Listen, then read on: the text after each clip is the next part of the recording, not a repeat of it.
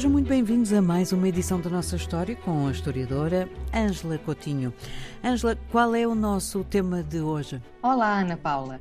Hoje nós vamos conversar um pouco sobre o que foi o início do tráfico atlântico de africanos escravizados. Aquilo a que se chamava antigamente o comércio triangular.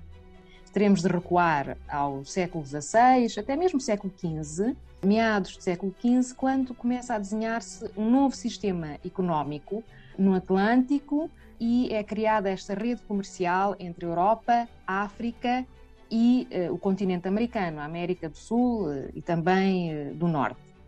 Começa com o comércio do ouro, mas quando de facto os europeus, e são os portugueses, não é? Chegam à costa ocidental africana, encontram já instalado um comércio de africanos escravizados para os países árabes, que era um comércio multissecular. E é preciso que os nossos ouvintes saibam que foi, de facto, Portugal, foram os navegadores a serviço do rei de Portugal e o rei de Portugal que começaram também a adquirir estes africanos escravizados, que inicialmente foram mais para a Europa e eram, sobretudo, prisioneiros de guerra.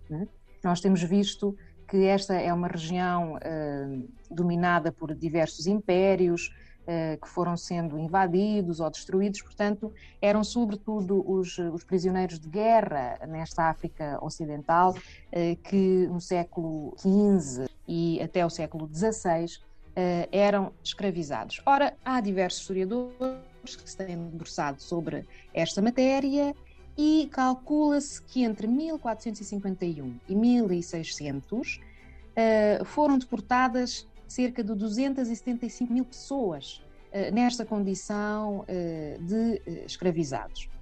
Bom, o que é que acontecia na Europa? No continente europeu a escravatura também existia, mas havia menos, já cada vez menos escravos. Recordemos a situação da Península Ibérica, sabemos que havia também guerras de conquista entre muçulmanos e cristãos, não é? E também se faziam escravos na sequência dessas guerras.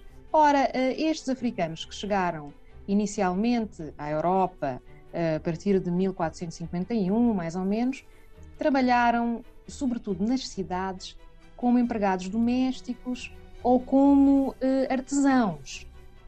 As Ilhas Atlânticas também receberam muitos africanos escravizados. Estou a pensar em Cabo Verde, São Tomé e Príncipe, nas mesmas Canárias e a Madeira também. Os historiadores calculam que a Europa e as Ilhas Atlânticas terão recebido cerca de 150 mil pessoas e já nesta altura, até o século XVI, a América, sob domínio espanhol, terá recebido 75 mil pessoas e o Brasil, sob domínio português, 50 mil.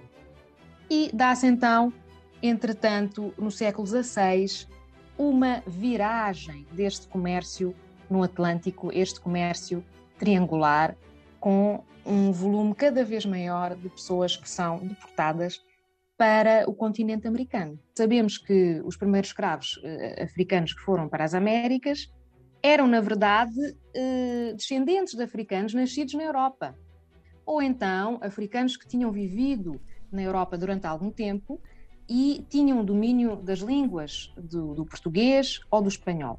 E estes escravos eram chamados de ladinos e tinham um maior valor comercial, não é? Económico.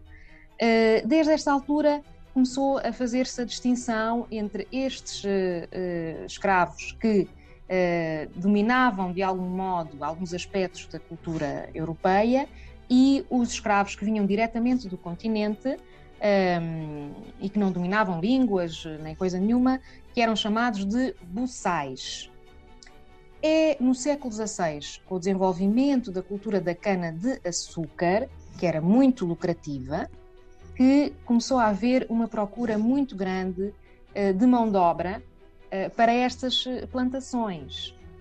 E o que acontece, não sei se os nossos ouvintes terão esta ideia, é que efetivamente as populações indígenas no continente americano não resistiram, não aguentaram muito as condições de trabalho que lhes eram impostas nas plantações. Daí a procura de africanos.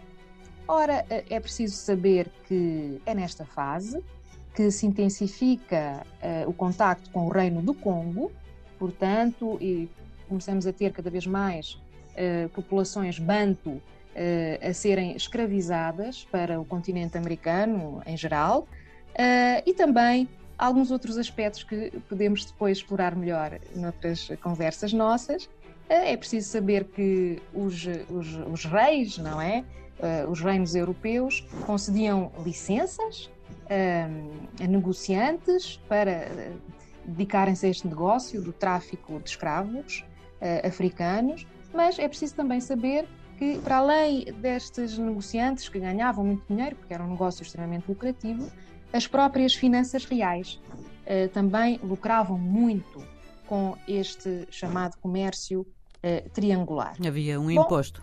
Exatamente, havia impostos, e quando falamos de comércio triangular já sabemos, portanto, iam africanos para a Europa ou para as Américas, e depois a cana-de-açúcar, não é? Saía das Américas e voltava para a Europa, e aquilo que me ensinaram na escola, para a África levavam-se algumas manufaturas, as chamadas quinquilharias, não é? Diversos tipos de objetos e tecidos, com os quais se faziam também negócios com os reis africanos que temos estado a estudar, e estes reinos. A partir do século XVI, 1520, os reis de Portugal e de Espanha, portanto, Castela primeiro e depois Espanha, começam a perder terreno, digamos assim, neste novo espaço económico do Atlântico, com uma competição muito forte dos franceses e dos holandeses.